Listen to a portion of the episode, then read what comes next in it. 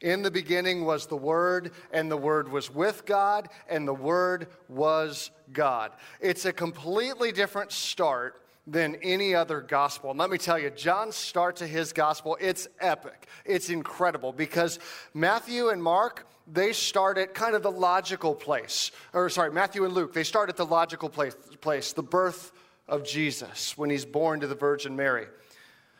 Uh, in, you know, in uh, Mark, it starts even later on. It starts at the baptism of Jesus, but not John. No, John, he has to take it back, way back, all the way back to the very beginning.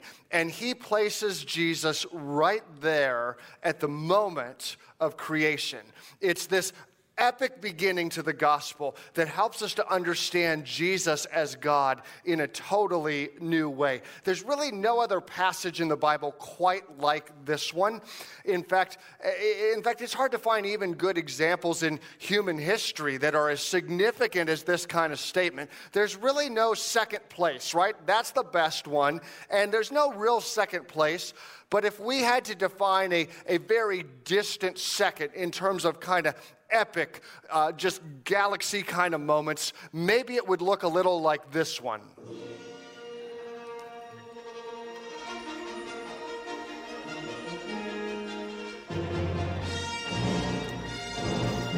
Yeah, some of you remember this. How many were there in theaters? How many of you, 1977, you were there? Yeah, we, we have a lot of old people, don't we?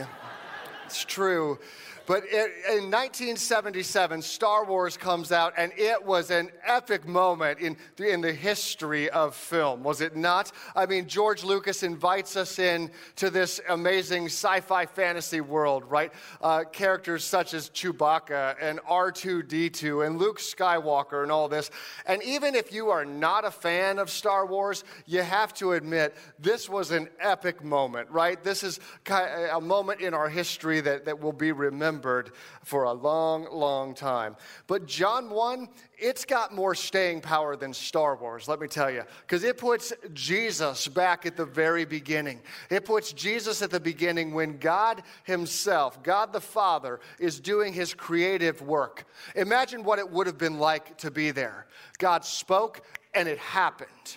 God spoke and, and, and the world came into being, right? God spoke words to this little tiny rock that we live on here, we call planet Earth. He spoke, and light separated from darkness, water separated from dry land. The land becomes filled with, with creatures and with plants, as do the seas.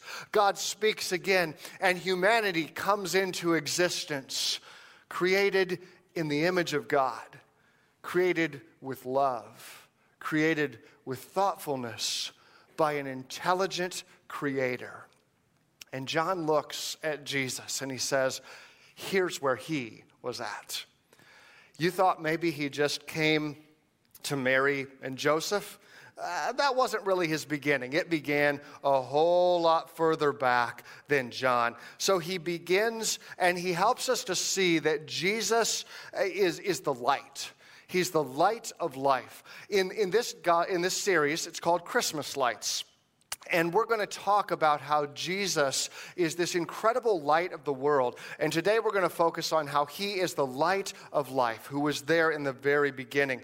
Here's how John says it. Remember, in the beginning was the Word, and the Word was with God, and the Word was God. He was with God in the beginning. Through him, all things were made, and without him, nothing was made.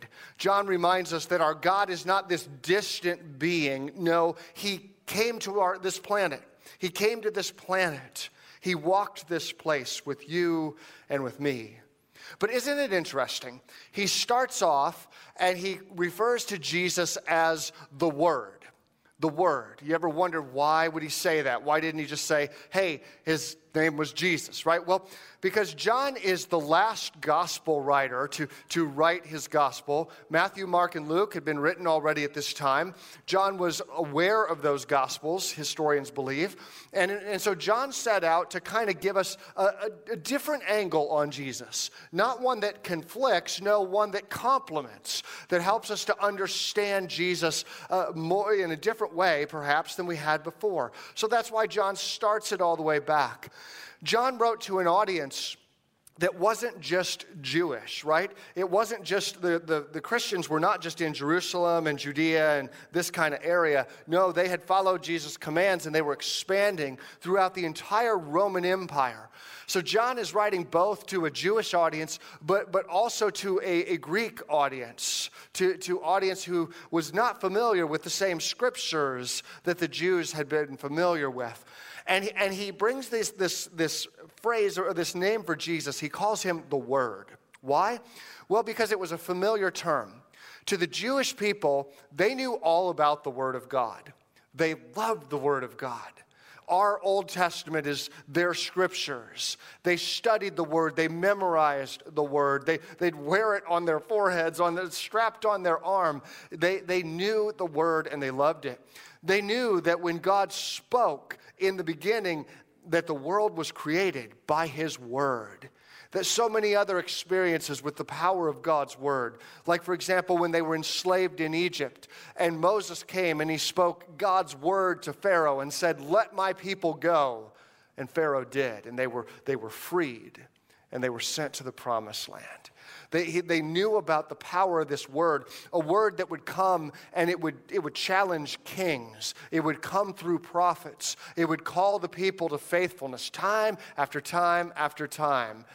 The word, they knew all about it. The Greeks knew about the word too, but not like the Jews did. You see, there was this philosopher who lived hundreds of years before Jesus. His name was Heraclitus. And, we, and Heraclitus uh, is somebody, he predated Plato and Aristotle. In fact, his writings would influence them. And he believed that the world was a very chaotic place. we understand why, right? He was looking at the same type of world we are. And he said, this is, there's a lot of chaos, a lot of, you know, it's hard to predict. He famously said, you can never step twice into the same river because it's always flowing, it's always changing, and that's what the world is like. But there was one thing Heraclitus believed that was constant, and that was logos, translated the word. The word. He believed that in the beginning that the word was there, and the word he defined as the study of philosophy and, and science and math and all these things. And this is what had, could unify people. He believed this was what had created the world by fire. It's different than our way of thinking, but this is where he was at. So he had influenced Greek thinking to uh, understand this concept of a word that had been there and that was still there, that would be something that would unify a divided people. So John starts out and he says, In the beginning was the Word. And everybody says, Yep, we agree. The Jews say, Yep, God's Word right there in the beginning, spoken, creating, changing, all of these kind of things. The Word of God. We believe it and we love it. And the Greeks say, Yep, just like Heraclitus taught us, right? The Word, it was there from the beginning. The Word unifies us even today in the midst of this chaotic world. In the beginning was the Word, and the Word was with God. And John writes, The Word was God. Now we're not unified anymore. Time out, John. The Word in the beginning, cool. Word with God, sure, fine. The Word was God? uh, wait a minute. The Jews say, no, no, no. We, the, the hero Israel, the Lord our God, the Lord our God is one. There's not another God here, right? What are you talking about? And, and the Greeks say, oh, gods, you don't want to get into that. The, the gods are not necessarily good in the Greek understanding. They fight with each other, and sometimes they cause problems for people and all this stuff. And John says, no. Let me tell you about Jesus. I want to tell you about God in a way that you've never understood him before. I want to tell you about a God who loves this world so much. He's actually, he's triune. He's Father, He's Son, He's Holy Spirit. Three persons, one God, all 100% God is this mystery. And I want to tell you about this God who left heaven, who came down from, to, to this earth. Why? Because it's dark. It's messed up. Humans have sinned. They've They've taken this world in a direction that God did not want it to go. It was not God's will. And so God comes to meet us in the middle of that. John says, In him, Jesus was life, and that life was the light to all mankind. The light shines in the darkness, and the darkness has not overcome it. You know, we're in that time of year where the days get shorter and shorter, right? And the nights get longer and longer. And, and it's easy to feel kind of depressed, kind of sad, struggling even. And as we look at our broader world, we say, oh, there's so much chaos, there's so much disagreement, so much just tension and difficulty. It feels dark. It feels dark sometimes. We see, we see children abused. We see marriages breaking up. We see injustices all around. We see the poor go hungry and uncared for. Sin feels like a, a wrecking ball that's just wrecking God's good world. But John, he speaks some hope into this darkness. Because John teaches us that the light is stronger than the darkness. The light is stronger than the darkness. It's like the, the, the, darkness, it can't overcome light, right? John lays out all of Star Wars theology right here, right? The darkness is not going to beat the light. You know how this works. You walk into a dark room, you flip on a switch. You've never seen darkness and light doing battle in the middle of the room, right? To see, will it be light or will it not? No. Once the light kicks on, darkness is gone because the light is stronger than the darkness.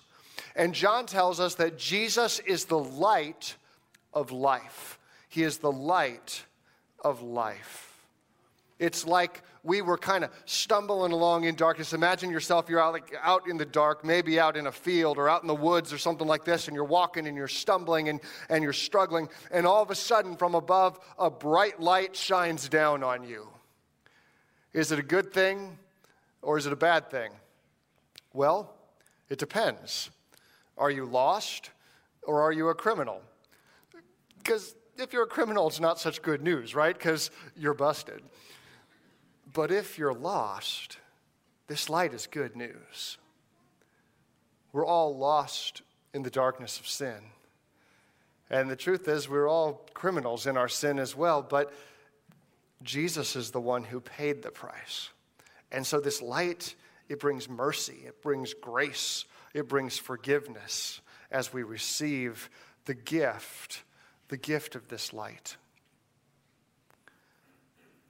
There was once a guy who experienced darkness in a way that most of us hopefully will never, never will. Uh, his name was Daryl Dory. And on June 1st, 1975, Daryl was working on an oil rig out in the uh, Gulf of Mexico. And that day, something went wrong, and the oil rig began to, to wobble, and it tipped and it crashed into the ocean. Daryl found himself stuck in a room in a, a, sinking oil rig, and the room was, was filling up with, with water. Terrified, Daryl's thrashing around, and, and by a miracle of God, he happens to find a, uh, an air pocket in the corner of this room, the way that, that it had sunk. And so he thrusts his head up into this air and begins to breathe. And as he breathes, he begins to pray out loud and desperately, crying out to God. And as he did, something remarkable happened. Let me read Daryl's exact quote to you. He said, I found myself actually talking to someone. Jesus was there with me. There was nothing physical, but I sensed him, a comforting presence. He was real, he was there. For the next 22 hours, Daryl would sit with his head up in this air bubble and he would pray to Jesus. Eventually, the oxygen became less and less, and Daryl was struggling to breathe, and he knew that death was imminent. He looked and he saw in the distance a light coming towards him, and he thought, This is it. This is how it ends. I'm hallucinating.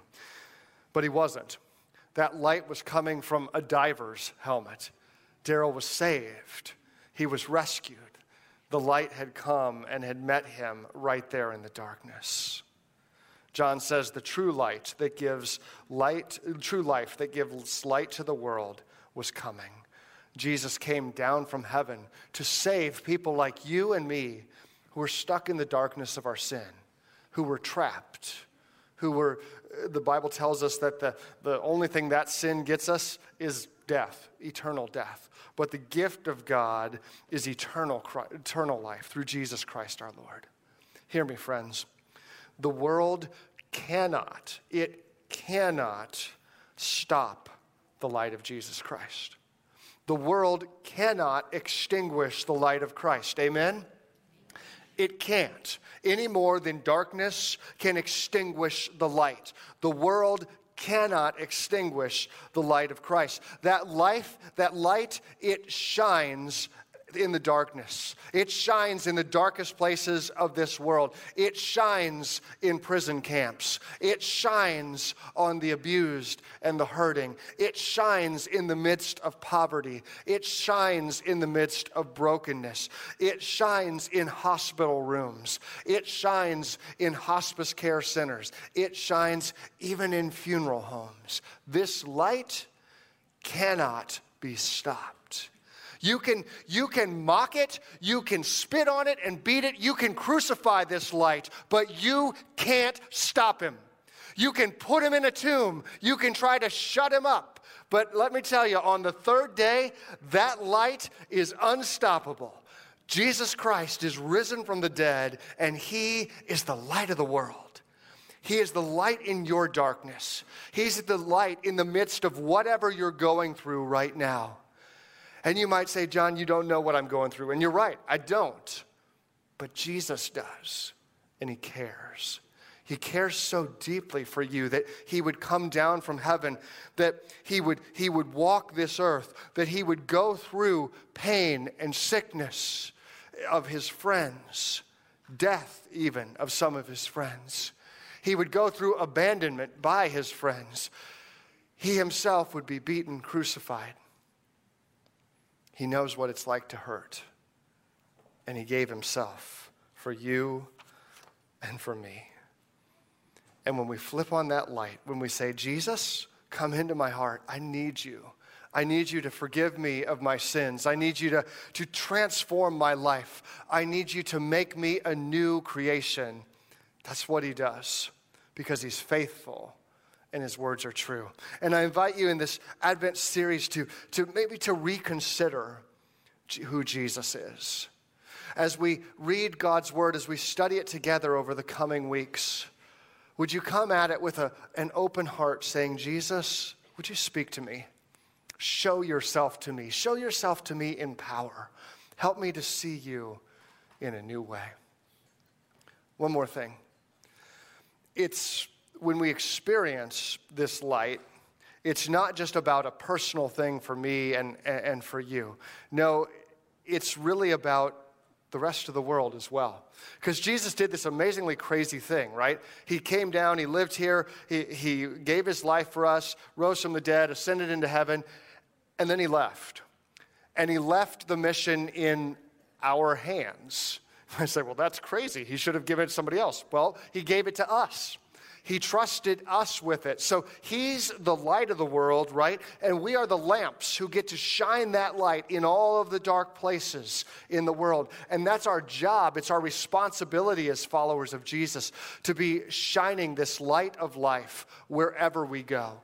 And you're going to go out and you're going to go into some dark places. Maybe you say, Oh, my work, it's a dark place, or my neighborhood, it's a dark place, or my family, or whatnot.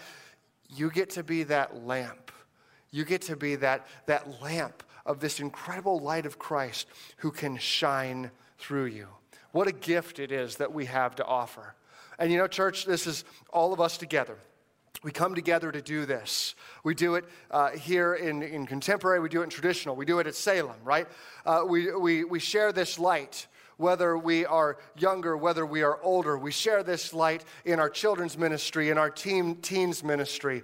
We share it in UMW or in ARM, right? We, we, we share it uh, whether we're Star Wars fans or we're not Star Wars fans.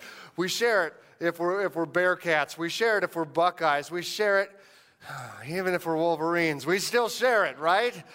We share it if we're Wildcats from Kentucky, right? Because Jesus is the light and he calls all of us, all of us together to come and to shine this light because the world needs to see it. You know, church, it's one thing to talk about it, to get excited about it here. That's all good. I love doing that. It's another thing to go out and shine it, though. And that's our job. We've, uh, we've still got a few empty seats, right? And that means we got some work to do. We need to, we, we, we've got space for others. You might be saying, well, I don't know, it's a scary time to invite people to church, or I worship online. How do I invite them? Well, worship online, real simple. You can share this in your social media. In fact, we'll put something in the chat now. Um, that just here's the link by which you can click and share it with your friends, right? Um, invite them to join you at church next weekend uh, say, hey, I'll, I'll be there. I'll, I'll, join you in the comments, right? Or maybe if you're here in person with us, you invite folks to come with you. And if they're not comfortable, that's fine. Uh, they can join us online. What, whatever it is, don't let this season, don't let this time in our world stop you from inviting others because the light's still shining and the world still needs to see and to receive that light. And Jesus wants to use you. So, God, would you do that? Would you shine through us, Lord? We confess that oftentimes we're kind of broken and, and, and uh, maybe even scared vessels. And we think other people are going to do it. But Lord, you have trusted us with your truth, with your word. And I pray that you'd help us to be faithful in sharing your life, your light with this world. God, we love you so much. And we pray this all in Jesus' holy name. Amen.